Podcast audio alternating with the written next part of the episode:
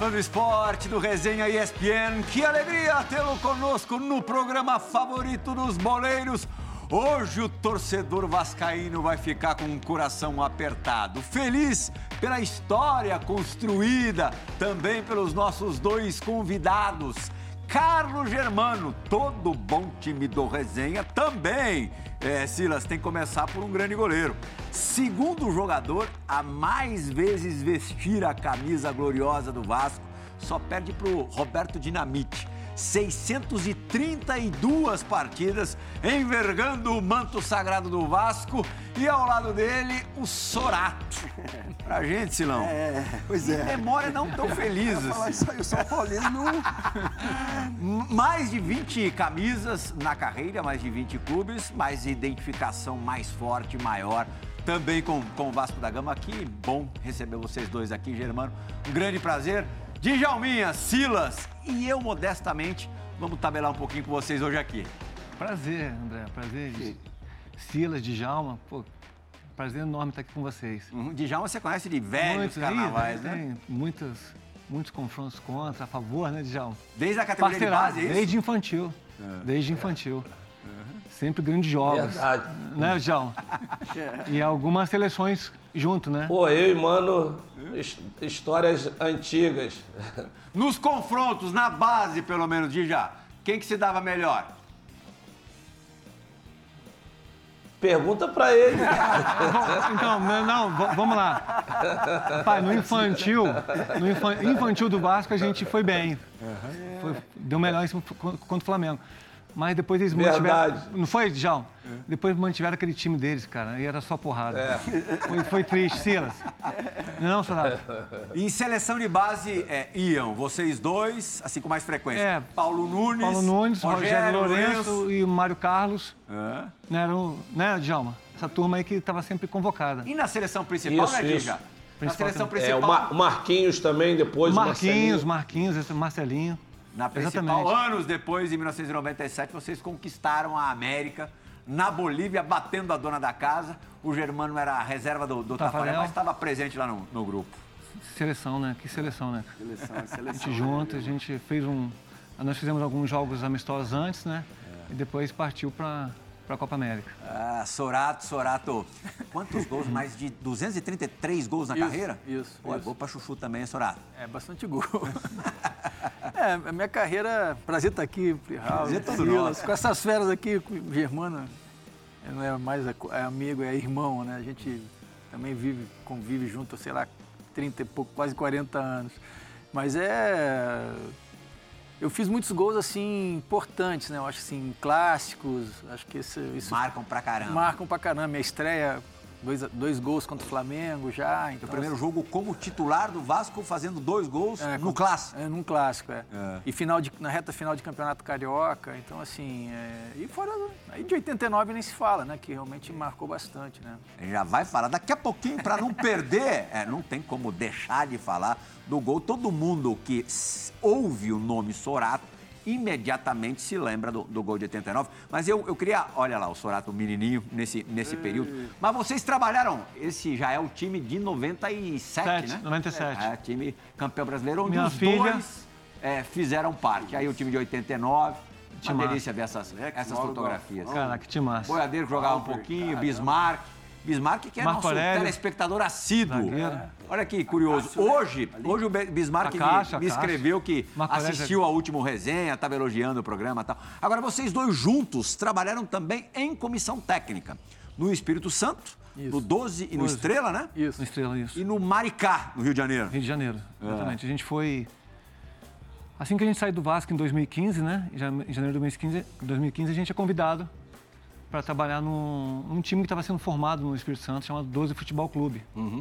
Né, alguns empresários de Minas montaram esse time, aí chamou a gente para dirigir o time, né? Era a Série B do Capixaba para tentar o acesso. E a gente conseguiu no primeiro ano.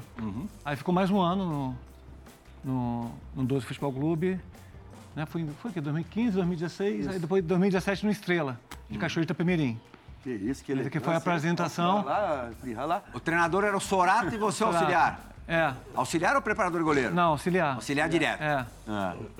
O Sorato já vinha trabalhando no Vasco como treinador no Sub-20, né, Sorato? Há bastante tempo já. Isso. E eu como treinador de goleiro do time principal. Mas como se fossem os dois treinadores do time, né? Mas quem assinava era o... Quem assinava a sua, né? E vocês estão nessa pegada ainda? O que vocês estão fazendo hoje em dia? Não, eu tenho tempo que eu não trabalho com futebol. Hoje eu sou um diretor de uma Vila Olímpica, lá no Rio de Janeiro. Faço um trabalho lá à frente da Vila Olímpica lá. Em que região do Rio? Fica no tanque, né? Jacarepaguá, próxima à Praça Seca ali. Uhum. Vila Olímpica Manuel José Gomes Tubino. É uma Vila Olímpica 55 mil metros quadrados.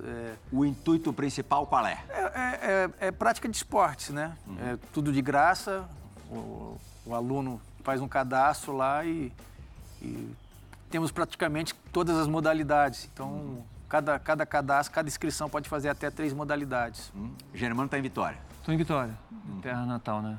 E mexendo com futebol ou zero? Então, o que acontece? Até março do ano passado eu estava no Vasco como treinador de goleiro. Sim. Mudou a gestão, né? Mudou todo mundo. Estava até trabalhando com meu amigo Acácio, lá o Acácio na base, eu no time de cima. E no Espírito Santo tem uma Copa que usa o meu nome, né? Carlos Germano Cup. Só pra garotada, né? Molecada. Igual tem a Copa Gazetinha lá, que já é tradicional no nosso estado, da onde eu saí pra vir pro Vasco, o Sábio saiu pro Flamengo, vários jogadores, o próprio Giovani. E a gente montou essa competição também e sempre leva alguns observadores dos grandes clubes, né? Quer dizer, e aí eu tenho essa competição já tem bastante tempo. Eu comecei a estar mais próximo agora, né? Participando da abertura e entrega de troféu dos meninos. O ano passado a gente chamou o Flamengo para jogar as finais em Anchieta. Né, chamou o Sub-11 e o Sub-12, foi campeão das 2 categorias. O Flamengo levou 10 meninos para fazer teste lá, 3 ficaram aprovados. Então isso é legal demais, cara, se dá essa oportunidade. E também estou no governo do estado, há 2 meses, né? Na Subsecretaria de Esporte. Esporte do Estado do Espírito Santo. Certo. Silas, boa noite. Boa noite. Você jogou contra esses dois? Boa noite, Plirra. Boa noite, Dija. Eu sei que mais tarde, jogo de veteranos, Estados Unidos, vocês têm histórias em comum aí. Cara, primeiro parabenizar o resenha, viu? Germano, Sorato, né? Obrigado por vocês estarem com a gente aqui. Plirra, não tem um que eu não encontro onde eu estou que não fala do resenha. Então, parabéns você, o Johnny, né? O Johnny Gonzalez, que é o nosso diretor. João Gonzalez. Tá sempre aí também batalhando, trabalhando. Parabéns, João. Nosso camisa 10, pô. E, poxa, e não vai ser diferente com esses dois aqui, né? Com o Germano eu joguei, nós jogamos no Vasco junto, né? Antes de eu ir pra Argentina, pro São Lourenço. E, cara, o Germano, além do grande goleiro que ele foi... Ele era titular ou era o Acácio ainda? Ele é a melhor pessoa. Não, ele era o titular. Ele era o titular. Germano, Pimentel, aí tinha o Jorge Luiz, aí tinha o Alexandre Torres, Cassinho, né? O Leandro Ávila, que a gente falou aqui, França, Valdir Bigode. O Bernardão estava comigo lá também, o Bernardo, William. Isso mesmo. Então foi um tempo muito gostoso, né? E só que eu não joguei contra o Germano, nem fiz gol nele, porque o Marcão, a gente foi no Bola de Prata da ESPN, ele me viu, falou, o que foi, Sila? Vai falar que fez gol em mim também. Marcão fez gol em mim. E no Germano eu não fiz gol, não. Marcão fez gol. Mas a gente jogou junto e a gente foi campeão em Dallas. Um torneio da Dallas Masters Cup. Internacional. Gol do outro lado, na Colômbia. Arecone jogando pra nós, né? Uma galera, Cassinho, foi o Lira, foi também. Sim, foi muito, muito legal. E o Sorato... Você contava todo dia a mesma piada? O Silas tinha umas piadinhas boas, né? Camomila. E o Sorato não joguei nem junto, nem contra, né? Plirra, prazer de estar com o Sorato aqui, mas a gente sofreu ele, né? Fazer o quê, né? Sofreu, o Netinho não fechou ali na zaga, ali na lateral direita, ele entrou de cabeça e problema de você. Você deu o gancho de novo. E Caixa. Esse gol, de fato, acho que não tem um dia na tua vida que você não tem... Que alguém não te... interpele pra lembrar dele, né? É difícil. É porque eu acho que mais do que... Foi toda a circunstância ali, eu acho que, Plirral, né? Acho que, pô, o Vasco 15 anos sem ganhar o título brasileiro, na casa do adversário, contra uma grande equipe, depois ali ainda chegou em todas as finais, depois ganhou tudo, gol único, muito pelo que o Acácio fez também nesse jogo, né? Demais, mas é assim, e o peso da camisa do Vasco, eu acho que isso... Vilmar relou nessa bola, Sonato? Tocou, quase pegou, né? Também era um baita goleiro, né? É que saiu um tiro, né? Eu nem subi, cara, só... E o cruzamento do Luiz Carlos Vinck também nem... Um chute, impecável, né? Impecável, né? E foi uma transformação, assim, do dia pra noite na tua vida? A partir desse gol? Bastante. Assim, eu já vinha, a minha estreia foi um ano e pouco atrás... contra o Flamengo, que a gente comentou aqui, os dois gols. Aí na estreia do Brasileiro, depois de 88, do ano anterior, eu fiz gol 1-0 contra o Flamengo de novo e comecei a fazer gols assim, em clássicos aqui tem bastante rivalidade. E nessa reta final do Brasileiro de 89, eu lembro que eu fiquei fora do time um período e eu volto a entrar num jogo, dois jogos antes da final, que era contra o Botafogo no Maracanã. E a gente tava perdendo de 2-1, eu entro, sei lá, faltava 5 minutos para acabar o jogo, fiz o gol de 2-2. No jogo seguinte foi um jogo contra o Corinthians aqui em São Paulo, foi 1-0 gol meu também. Depois teve o jogo contra... Só isso. Foi o nome da conquista. E aí teve mais um jogo que foi contra o Inter em Porto Alegre, foi 2-0 para a gente, 2 gols do Bebeto, e aí o jogo da final. Então, assim, essa reta final minha do campeonato de 89 foi bastante... Pô, em 4 dos últimos jogos eu fiz gols... O Dinho já lembra bem desse time do Vasco, né? Vasco de 89, né, Dinho? Ah, timaço. Lembrava muito desse time. Boiadeiro, timaço do Vasco, gostava muito, Bebeto, saindo do Flamengo um ano para ir pro Vasco, aquela alvoroço todo no Rio de Janeiro, que realmente esse Vasco montou um timaço, e assim, é muito legal estar recebendo esses caras aí, tanto o Sorato quanto o Germano, porque assim, a gente sempre foi rival, sempre jogando contra Flamengo e Vasco, mas assim... A nossa amizade é muito grande, são dois caras maravilhosos. Sorato, nossos filhos jogaram juntos, então assim, para mostrar que o futebol a gente é rival, joga contra, mas que não tem nada a ver, a amizade é grande, são dois caras aí maravilhosos. O Germano chega no Vasco nesse período, né?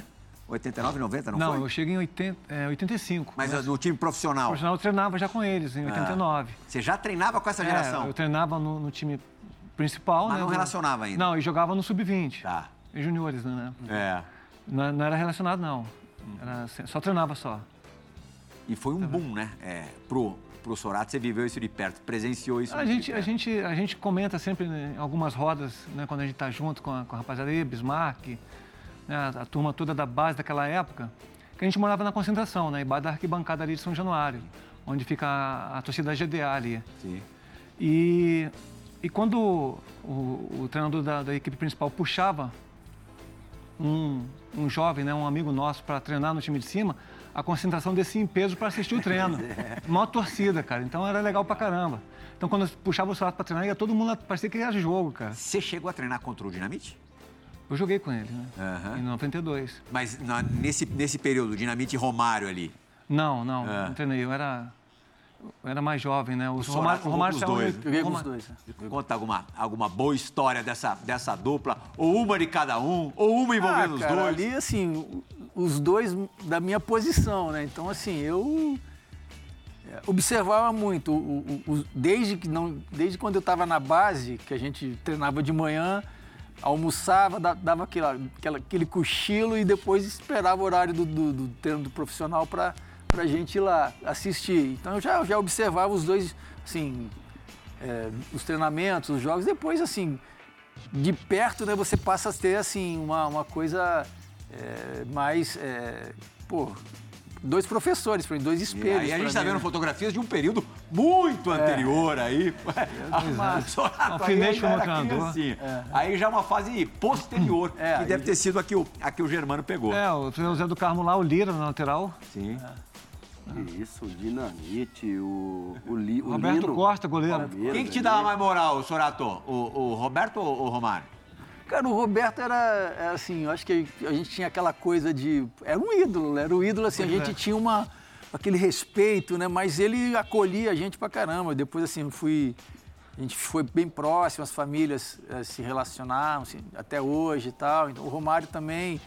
mas aí o Romário saiu cedo, né? Então, o Romário era mais próximo também na questão da idade, né? O Roberto era um pouquinho mais velho, né? Mas o Romário, quando eu chego, eu sou profissional, a minha estreia foi no lugar dele, que ele se contundiu um jogo anterior.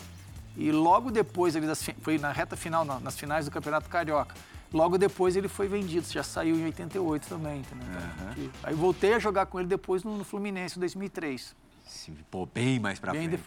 Bom, o Sorato, a gente já falou, né, Silas, que rodou bastante no futebol e teve algumas passagens pelo... Foram duas passagens pelo Vasco? Isso, duas passagens. Entre essas duas passagens, um período também de muitas glórias no Palmeiras. Palmeiras Parmalat, onde você faz parte do time, do elenco que quebra o tabu, né? Sai do jejum ali de 13 anos, né? 12, 13 anos. Sobre o Corinthians em 93, você conquistaria o Paulista do ano seguinte, 94, e, voltando a 93, o Campeonato Brasileiro. Isso. Como é que foi ter vivido esse período? Ah, foi outro período muito importante na história do Palmeiras, né? Eu participei eu chego logo no início que a Parmalat chega no Palmeiras, né? Uhum. Foi um período um pouco turbulento ali por causa dessa mudança, de uma cogestão e tal, mas a gente sabia que os resultados... vindo, isso tudo ia acabar. E assim, e o que foi o time, o elenco que foi formado ali era para realmente fazer história como foi feito. E não foi fácil, né? Assim, porque os concorrentes, o São Paulo... Que ano foi isso, Sorato? Isso foi em 92. Uhum. Que eu chego em 92... Você fica até quando no Palmeiras? Até 94. Uhum. Porque em 95... Eles tentaram me trazer. Ah, é? Mesmo? Eu tava no São Lourenço. Tentaram te levar pro Verde? Você não jogou com o Gilmar, então, Gilmar Jorge? Não. Então, acho que foi em 95 que o Gil tava no Palmeiras, e aí eles foram jogar na Argentina, e o Gil veio falar comigo. Falou, pessoal, quer que você vá pra lá? Eu falei, tem que falar com o Mielic, que é o meu presidente, mas o São Lourenço não me liberou, não. Ah, pô. Uhum. Ia pegar essa galerinha aí, fraca, né? Era uma seleção, né? Aí era o Pinheiro não ia mandar me contratar aqui pra SPN, não. Ó, o time de 90... se a gente, vamos tentar aqui lembrar para escalar o time de 94. A gente vira e mexe, o Djalma participa com a gente sempre do Resenha, escala o time de 96, que era um timaço. Ao de 94 tinha Veloso no gol já, né? O time campeão brasileiro. Isso. Lateral direito era o Cláudio Guadanho. Aí Antônio Carlos Kleber e Roberto Carlos, isso 94. Meio campo, Sorato, me ajuda aí. Ainda tinha o Sampaio, Mazinho, Edilson, Zinho, Edmundo e Evair. Era só isso. O Rivaldo não estava nessa galera aí? O Rivaldo já estava, é verdade. Ele chega... Então eu acho que o Zinho, o César Sampaio e o Zinho talvez não estivessem mais, talvez já tivessem ido para o Japão, 94. 93 eles com certeza absoluta estavam. E aí o Conceição chegou, o Amaral chegou. Eu lembro que o Mazinho, ele não jogava assim tanto, de repente ele... Começou a jogar, arrebentar tanto, né? Tanto que foi convocado para a seleção brasileira por conta desse arranque pessoal dele. Isso, E aí, porque na Copa passada ele estava no banco, né? De lateral. Jogava nas duas. Isso. E, Sorato, antes de voltar para o Vasco, me corrija se eu estiver enganado aqui. Minhas anotações estão falando que você jogou no Cruzeiro, Juventude, Santa Cruz, Bangu e Botafogo. Isso. Foi isso tudo nesse período tão curto? 6 meses em cada time, mais ou menos. Só no Botafogo que eu fico... Botafogo foi o clube anterior ao retorno para o Vasco. Uhum. Eu jogo o Brasileiro de 96 e o Carioca de 97 pelo Botafogo. Sim. Botafogo que era o campeão de 95. E aí a gente... Aí eu participo de outro momento lá do Vasco, que foi o título brasileiro de 97. Uhum. E aí fico até o final de 98. E mais um período super bom com o Copa Libertadores, que a gente vai tocar daqui a pouco. Botafogo, tem gente que não se lembra, mas o Germano também jogou no Botafogo. Joguei 6 meses, né? Mas já numa época bem... já estava... Foi que 90... O Botafogo foi 2002. 2002. Foi 2002, né? Depois da tua passagem pelo futebol de São Paulo, aí eu quero saber. Santos em 2000 vice-campeão paulista. Uhum. E depois, na temporada seguinte, para a Portuguesa. Uhum. Conta um pouco para a gente como é que te convenceram a vir para cá. Rapaz, teve... Eu estava saindo do Vasco, né? Final de janeiro de 2000. Uhum. E venho contratado para o Santos. Né, e jogo o Campeonato Paulista e o Brasileiro pelo Santos.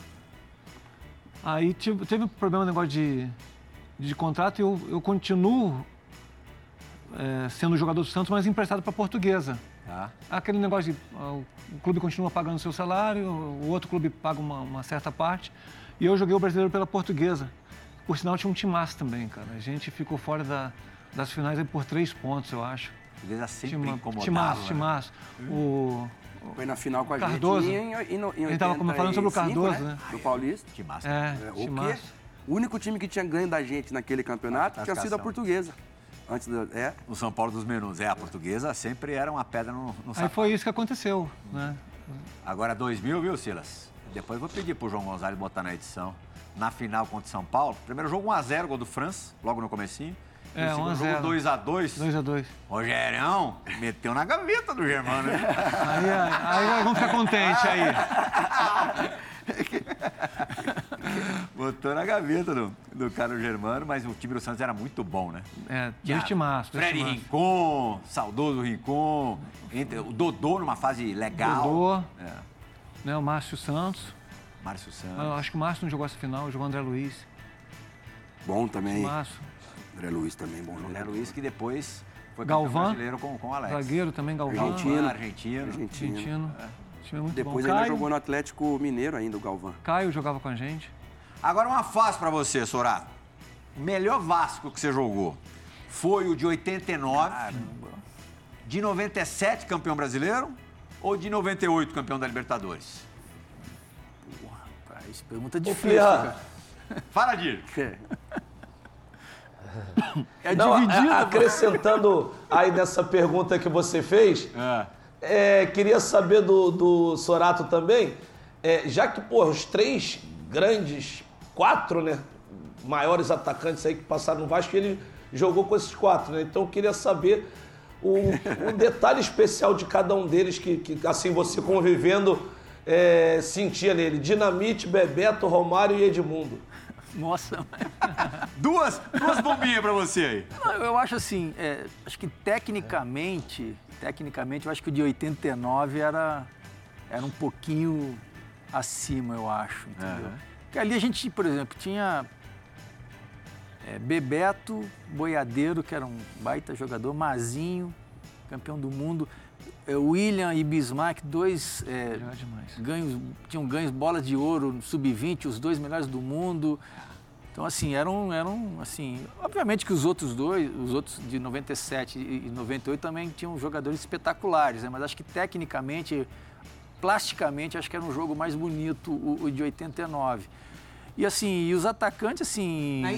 E entre 97 e 98, porque mudou bastante, né? Ah. Por exemplo, o Edmundo sai, o Donizete chega, o Luizão estava em 98. O Vasco tinha essa característica, né, de... Sempre... Mas dos dois times, 97 e 98, qual que você acha que era mais forte? 97 e 98? Eu acho que o 97. Por causa também da fase exuberante do Edmundo, né? O Edmundo, aquele período ali, foi o melhor jogador do mundo. Só não ganhou a bola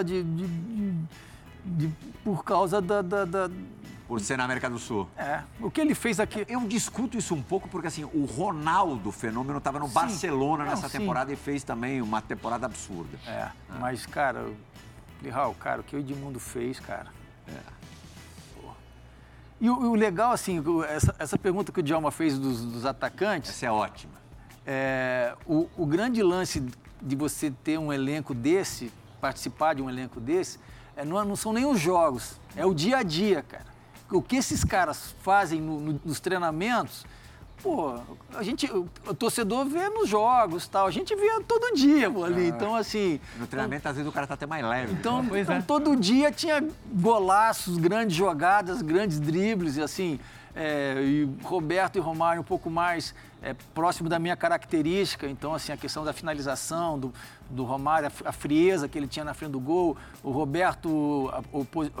aquela chapada na bola que eu procurava imitar, e o posicionamento, entendeu? E o Edmundo, a força física e a habilidade que tinha é impressionante. Então, assim, eram jogadores, assim, espetaculares que aprendi muito. E também, né, Plirra, tinha a situação daquela disputa interna, que se bem silenciosa, mas você falou, pô, você viu o Romário fazer gol, você também queria fazer gol, viu? O Bebeto faz também, vou fazer. O Edmundo e o Romário não eram tão silenciosos. Não, digo, cada um, assim, tendo no seu rival que eu digo, querendo brigar pela posição. Né, às vezes jogavam os dois, mas às vezes tem jogo que tem time que você vai, que se você não fizer gol, você não joga. Então você ter esses caras, não só para se espelhar, mas também para disputar com eles de uma forma sadia, né? De uma maneira do nível... Ganha o torcedor, ganha o time, ganha o treinador, né? Você tem cara ali que... Eu vou ferrar os quatro aqui agora. Porque aproveitando a pergunta do Djalma, que foi ótima, Eu quero saber dos quatro, ó. Você tem esses quatro nomes: Dinamite, Bebeto, Romário e Edmundo. É, só que no teu time, Silas, só podem jogar dois desses quatro. Você vai jogar a decisão de campeonato amanhã. Quem que você escala? Eu queria saber de cada um aqui. Bebeto e Romário. Bebeto e Romário? É, ataque. Não é porque foram campeões do mundo, não. É, não é por isso, mas, sim...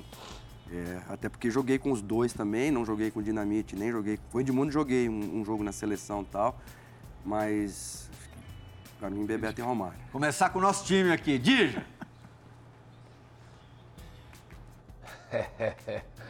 Complicado, né, garoto? Bom, cara, se eu fosse escolher uma dupla, né, que combinasse melhor... Eu escolheria Bebeto e Romário também. Mas assim, eu vi Romário e Dinamite, também era uma dupla muito boa. E, assim, poderia escolher qualquer um, mas eu fico com Bebeto e Romário. Germano! Difícil, né, André? Caraca. Paz, a minha escolha é Edmundo e Roberto. Edmundo e Roberto? Edmundo e Roberto. É. Deixou o Romário fora, rapaz. Pois é, cara. Mas é difícil, né, Silas? Ele já falou, quatro craque, né? Pois é. O Romário, não joguei com o Romário no Vasco. É, né? Só na de seleção repente, mesmo. A história de Edmundo e Dinamite no Vasco é maior, né? Pois é, tem esse lado também, entendeu? Sim. É. E quando me pediram para fazer uma seleção uma vez do time com os rapazes que eu joguei, os jogadores que eu joguei, eu convoquei o Roberto e o Edmundo pro meu time, né? É. O Romário, não joguei com o Romário, não joguei com o Mazinho, que foi uma pena, né? É. Não ter jogado com esses caras no Vasco. Joguei só na seleção, mas no Vasco não. Sim. Bastante tempo para você pensar. E você ali da área, eu já fiz posição. Aqui, eu já tô aqui, casando qual é a melhor dupla, como ele se entende. Não, eu também, eu vou igual o Germano, acho que Edmundo e Roberto. Uhum. Se a gente pegar o auge de cada um, né, assim, o Edmundo clube, né? Ali e o Roberto no Vasco, eu acho que... E a identificação que os dois... O Roberto, para mim, é o... Pois é. O maior ídolo, né, do clube. Né? Nossa. Até de quem não é vascaíno, ele é o melhor do Vasco, né? Mas eu acho que, assim, é difícil, né? Porque, tivemos empate aqui, todo mundo com o mesmo número de votos. Agora sobrou pra você, meu querido.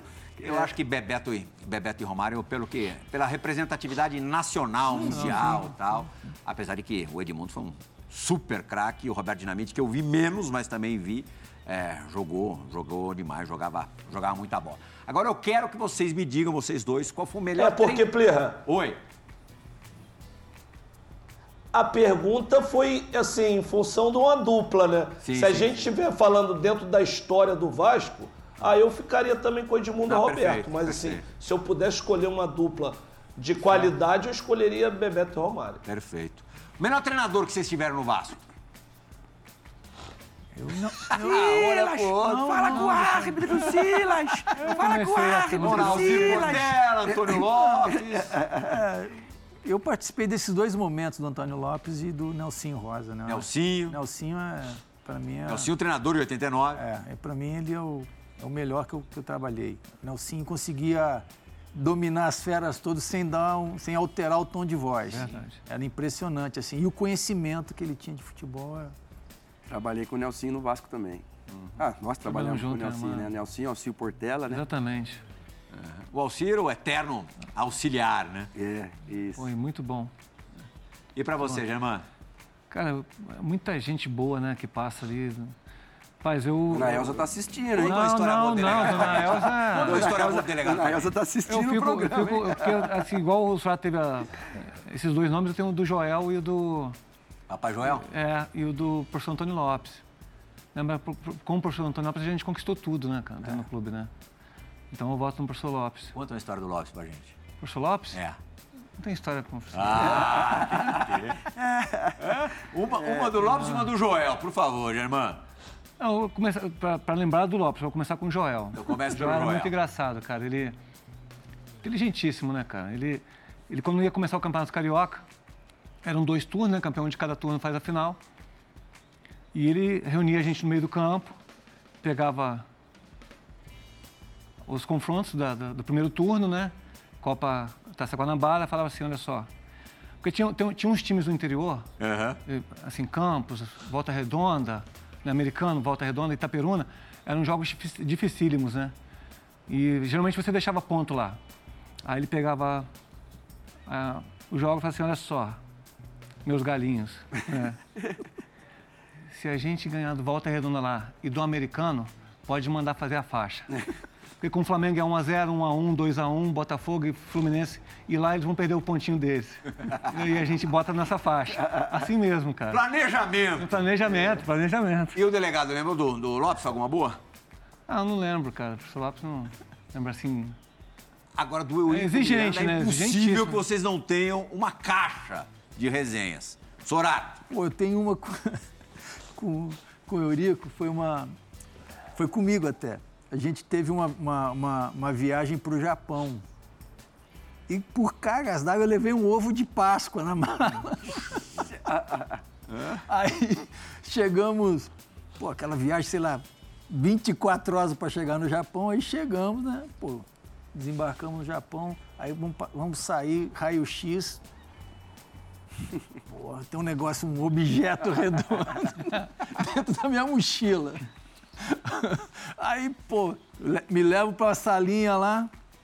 Aí, cara, eu falava, é chocolate, pô, chocolate, não sei o quê. É. E aí o japonês, a polícia japonesa lá com estilete, caramba, cortando aquele cordão que amarra o ovo. Alguma coisa tem nesse ovo de Páscoa, né? Aí abriram, pô, cheio de bombom embrulhado também, cara, de luva, estilete. Daqui a pouco entra o Eurico.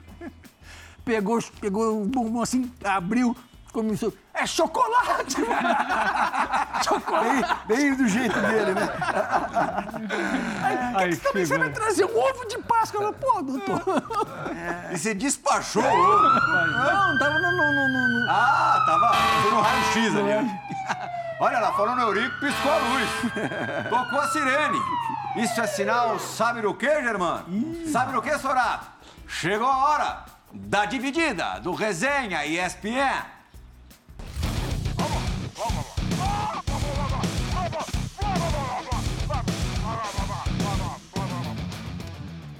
Fala, Germano. Fala, Sorato. Dois grandes amigos aí que a bola me deu. Fico feliz em rever vocês, mesmo sendo pela TV, né? De vez em quando a gente se encontra, se peste aqui pelo Rio. E não tenho, assim, na lembrança uma grande história que tenha marcado, uma história curiosa da gente, mas é sempre bom lembrar do prazer que a gente teve em morar junto, debaixo da arquibancada de São Januário, na época de categoria de base, né? Muito bacana, uma época difícil, mas uma época de aprendizado, de ganho de experiência, né? Valeu muito a pena. E a gente ia para a escola, eu lembro que a gente ia para a escola, e para quem não sabe, o Sorato era craque no vôlei. Tinha um campeonato interno dentro da escola, e o Sorato era disputadíssimo pelas equipes, né, pela qualidade que ele tinha quando jogava vôlei. Isso aí, para quem não sabe, era craque no campo e craque no vôlei. Grande Sorato, grande abraço para você. E o Germano, a gente sempre esteve junto, principalmente na época que a gente jogava aqui no Rio, né? Depois eu tive que sair do Rio, me ausentei um pouco, cada um tomou seu rumo, mas os nossos filhos sempre estudaram junto, né? As filhas dele, meus filhos, sempre tivemos muito contato. Um grande amigo que eu tenho, praticamente um irmão, né? Queria deixar um grande abraço para vocês dois, um beijo no coração. Tamo junto, tô com saudade.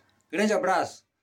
Grande Leandro. Sorato, que história é essa? Pois é, eu jogava... Ponteiro você não era, né? Era. Quanto você tem de altura? 1,76, por isso que eu não fui jogador de vôlei. Que o Ávila ia falar das meninas.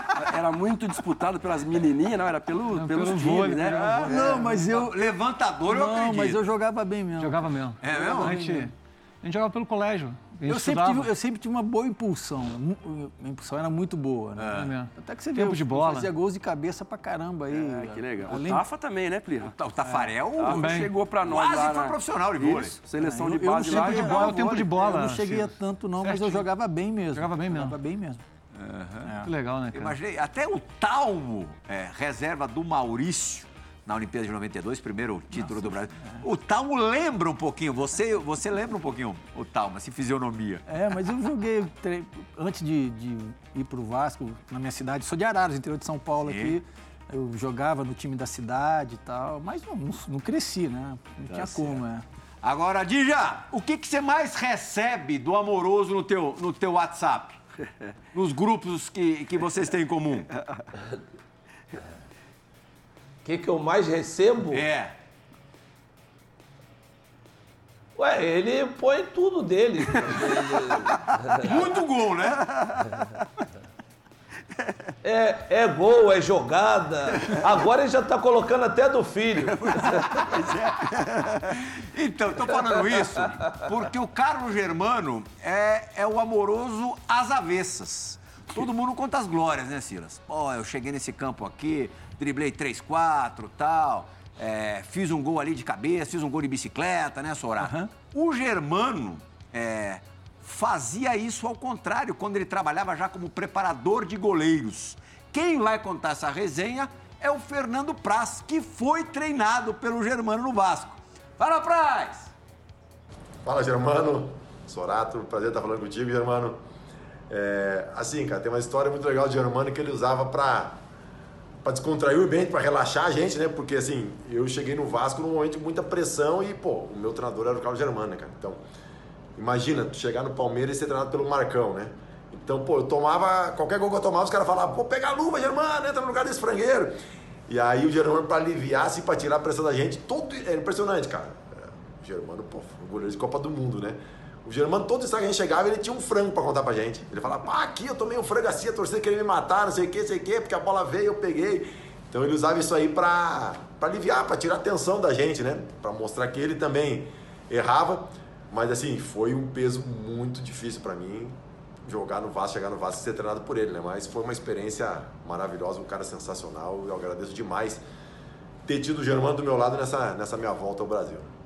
Ah, demais. Pô, que legal, hein? Tinha goleiro, hoje menos, mas tinha goleiro que ria da falha, né? O Valdir Pérez dava risada quando falhava. Lá atrás, Gilmar dos Santos Neves também diziam que era uma forma dele mesmo se reequilibrar. Sorato no Valdir. No jogo. O Sorato fez gol no Valdir Pérez também. Contra a Portuguesa, né? Portuguesa, é. Agora, essa coisa de lembrar das derrotas, só que é raro, Germano. O Praz até me falou um dia que vocês foram jogar na Vila Belmiro.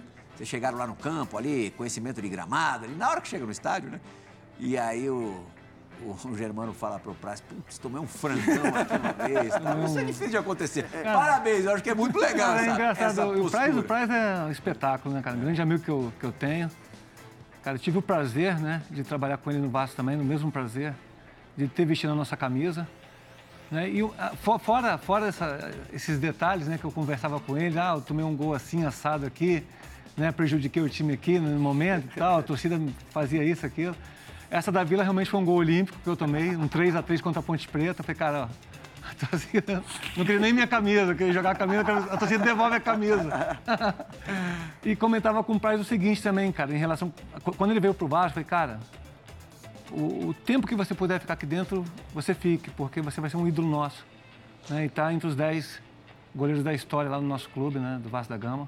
Pô, isso é legal pra caramba, cara. É um orgulho pra gente, né, cara? Grandes goleiros passaram pela tua mão. O Elton também, né? Não, o Elton já foi... Foi treinando junto, trabalhando junto, né? Trabalharam juntos, mas você não o dirigiu. Não. Eu jogava e ele era o goleiro reserva. Uhum. Mas o Vasco sempre teve uma grande escola de goleiros, né? Você passa a exercer a função de preparador de goleiros quando, exatamente? Que ano? Foi quando o Roberto Dinamite assume a presidência. Né, meados para final de 2008, e continua durante o período todo, né, da gestão do Roberto. Tá certo. Paulo, aí... Silas, ó, a gente está com 40 minutos de programa. Normalmente a gente dá uma esticadinha no primeiro bloco, mas hoje vai ser diferente, porque o segundo bloco está recheado de atrações, incluindo uma invasão aqui no vestiário do Resenha ESPN, uma invasão familiar. Foi no esporte, Saia daí! Porque daqui a pouquinho o Resenha com Carlos Germano e Sorato vai voltar. A gente volta já.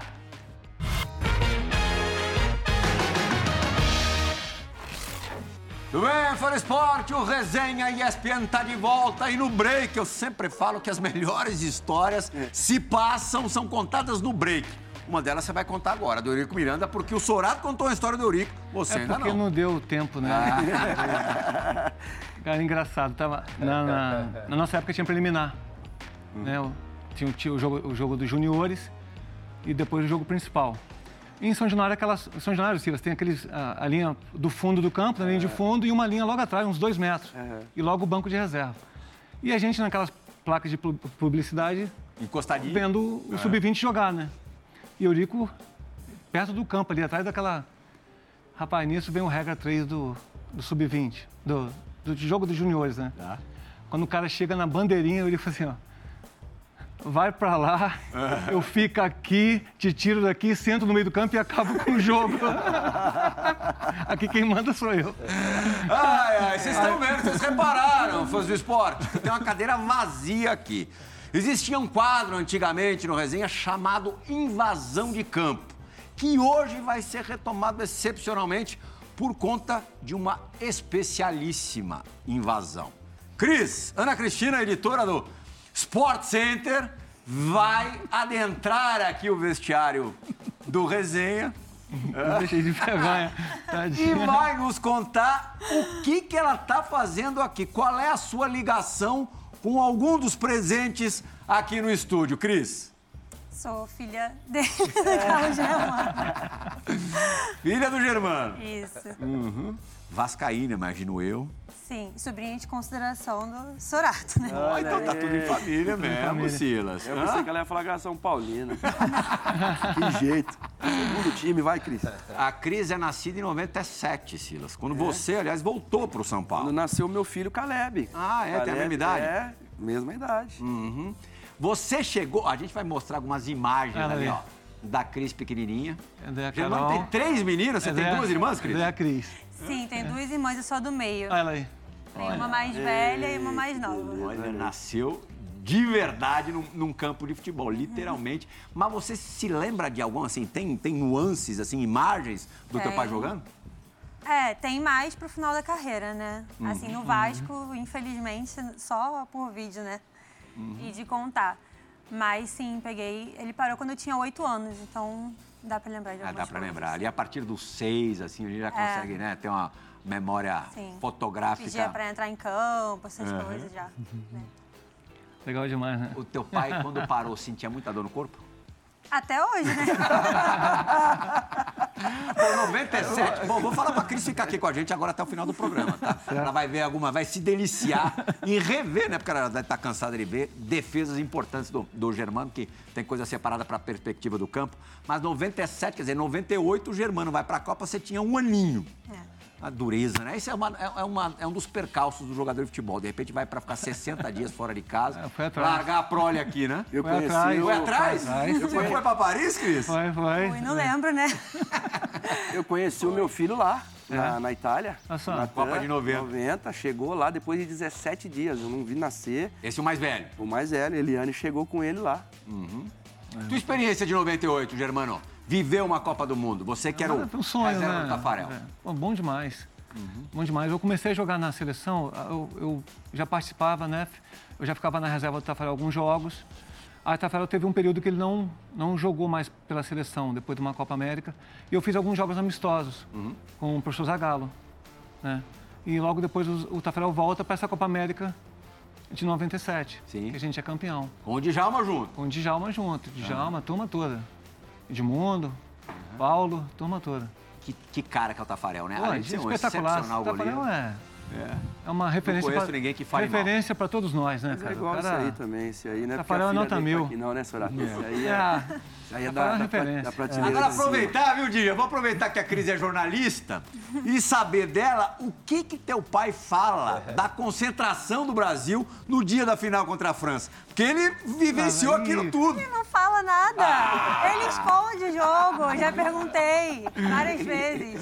Só que foi uma confusão, ninguém sabia direito o que estava acontecendo e tal. Você pegou que parte, Germano? Você chegou em que momento da convulsão? Eu não vi assim, mas soube depois, pelo Dida, né? A gente dividiu o quarto, eu e o Dida, na época da Copa. Nossa, os dois silenciosos. Cara. Não, aquela tranquilidade. Vai calma na concentração. E o Dida, a conversa no quarto era maravilhosa. Boa noite. Mas é de surfista, né?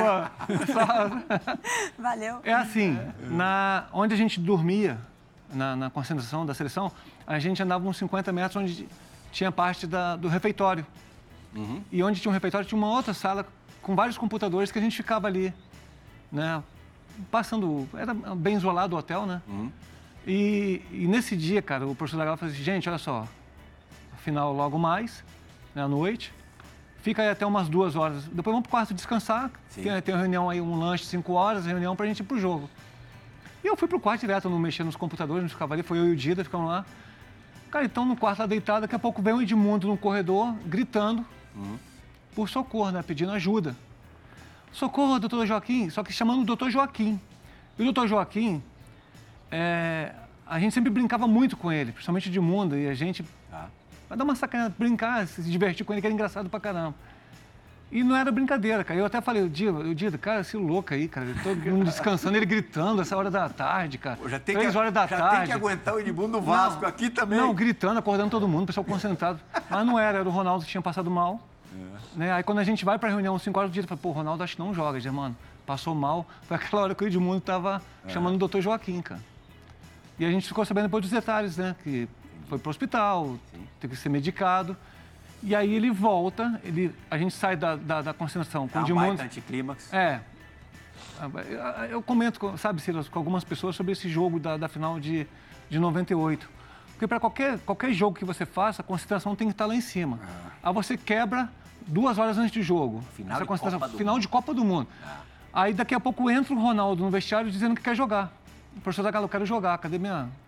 Aí o professor Zagallo falou, não, vamos conversar primeiro com o doutor Lídio, a turma toda, né, para ver o que vai acontecer. Quer dizer, 1 hora antes do jogo ali, quebra novamente o Edmundo já preparado para jogar. Pô, final de Copa do Mundo, então, assim, só para entender o... Não, prejuízo... talvez por causa do resultado que foi, entendeu, Silas? Pô, 3, mas por que 3? Durante um dia a gente... Só desestabiliza, imagina. Não tem como. Cris, você acabou de falar, tio Sorato. Ramon também é tio Ramon? Tio Ramon. É? Sim. Então escolhe uma câmera, acho que vai ser a 2 para você, e chama o tio Ramon, que ele vai participar também do resenha de hoje. Tio Ramon, queria convidar você para participar aqui do resenha com a gente, com Carlos Germano e Sorato. Fala, Pirral, uma satisfação estar participando do seu programa, e é um prazer estar falando desse gigante aí que está do seu lado, que é o Carlos Germano. Ele não é grande só na altura, não. Ele é um ser humano fantástico, um cara que eu tive o prazer, o privilégio de conviver com ele durante alguns anos, né, enquanto jogador, depois comissão técnica. E também tive a felicidade, né, na minha primeira convocação, de estar junto do Germano. Na verdade, Pirral, eu gostaria de pedir para você... O Germano foi um cara, na verdade, o Germano foi um cara muito importante para aquela geração, né? E eu queria que você mostrasse aí 2 lances que me vêm aqui na memória, que é naquele jogo decisivo contra o Palmeiras, no Maracanã, uma escapada do Euler pelo lado direito, o Euler entra de cara com o Germano cresce em cima do Euler, o Euler consegue a finalização e o Germano consegue fazer uma belíssima defesa. E no final do jogo, daquele jogo, um cruzamento na área, né, o Osés, um exímio finalizador, o Osés consegue finalizar de cabeça e o Germano, muito bem colocado, conseguiu fazer a defesa.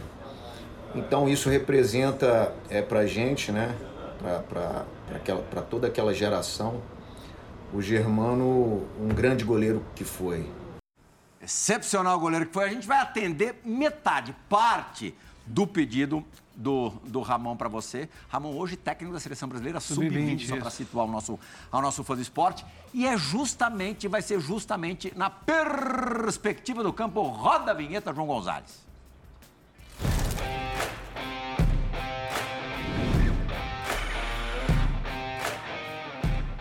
A gente só vai trocar um dos lances, o do Euler, por esse do Alex. Esse chutaço na mesma final de 97... Canto direito do Germano e ele foi buscar. A Cris fica aqui toda orgulhosa do pai. E ali na cola, na sequência, o do Oséias. Último instante daquela decisão. Se o Oséias faz o gol, ele iria repetir a final da Copa do Brasil de 98, que foi entre Palmeiras e Cruzeiro. Palmeiras campeão, na última bola, gol do Oséias.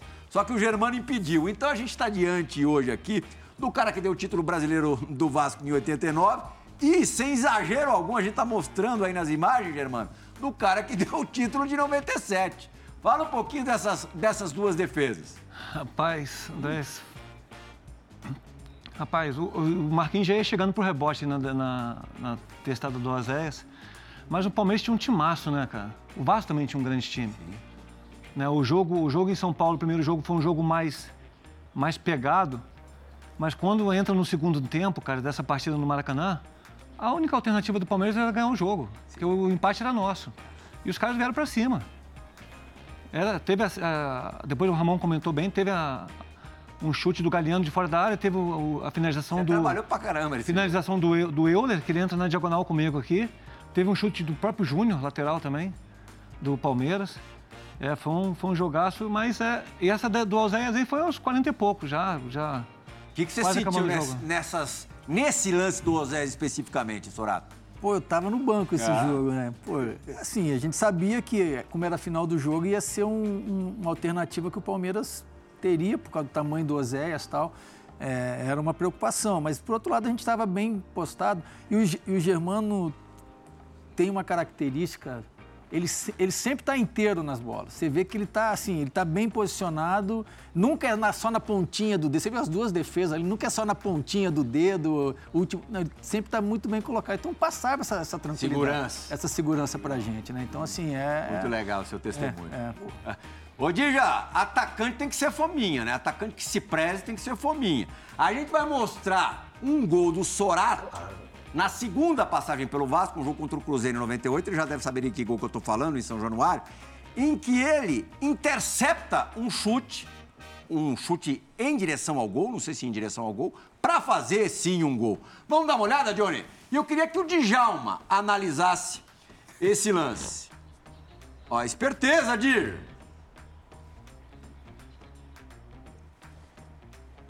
Ah, com certeza, com certeza. Centroavante é isso. Não pode deixar passar, não. Ele tem que dominar e ele mesmo fazer o gol. De repente, se eu estivesse ali na área, eu até deixava ela passar para ver o que ia acontecer. Mas 9 não pode. 9 tem que pegar e chutar. O chute do Nasa e a bola ia na mão do Dida, pô. Mas tem isso. Eu não tinha visto de quem tinha sido o chute. Olha lá, a bola ia na mão do Dida, pô. A cintura tava boa também, hein? Tava boa, não tava? Opa, virada. Pô, e era rápido. O Dida no gol ainda? Eu desconfio que o Nasa não ia fazer gol. Não, do meio de campo. O Nasa fez o gol com a camisa do Vasco? Nasa? Acho que deve ter feito de cabeça. Pode ser, de cabeça pode ser, é verdade. O Ricardo chute assim com certeza absoluta, não. Ricardo Rocha com a cara de pau, do meio de campo, que ele faz gol no Dida. Gente, muito legal o programa. Pena que passa depressa demais. Agradecer primeiro a Cris pela participação mais do que especial no Resenha de hoje. Dija, obrigado aí, direto do Rio de Janeiro. Silão, valeu, meu velho. Germano, Sonato, muito obrigado. Estamos ficando velho, hein, Germano? Rapaz, que coisa, hein, já. Você vê. Esse dia eu estava acompanhando também o Djalma, a filha dele comentando sobre ele. Legal demais, cara. Muito bom. Obrigado, Germano. Paz, quero agradecer por tudo, por estar aqui presente. E 124 anos, né? Nosso Vasco da Gama. Sim. Parabéns.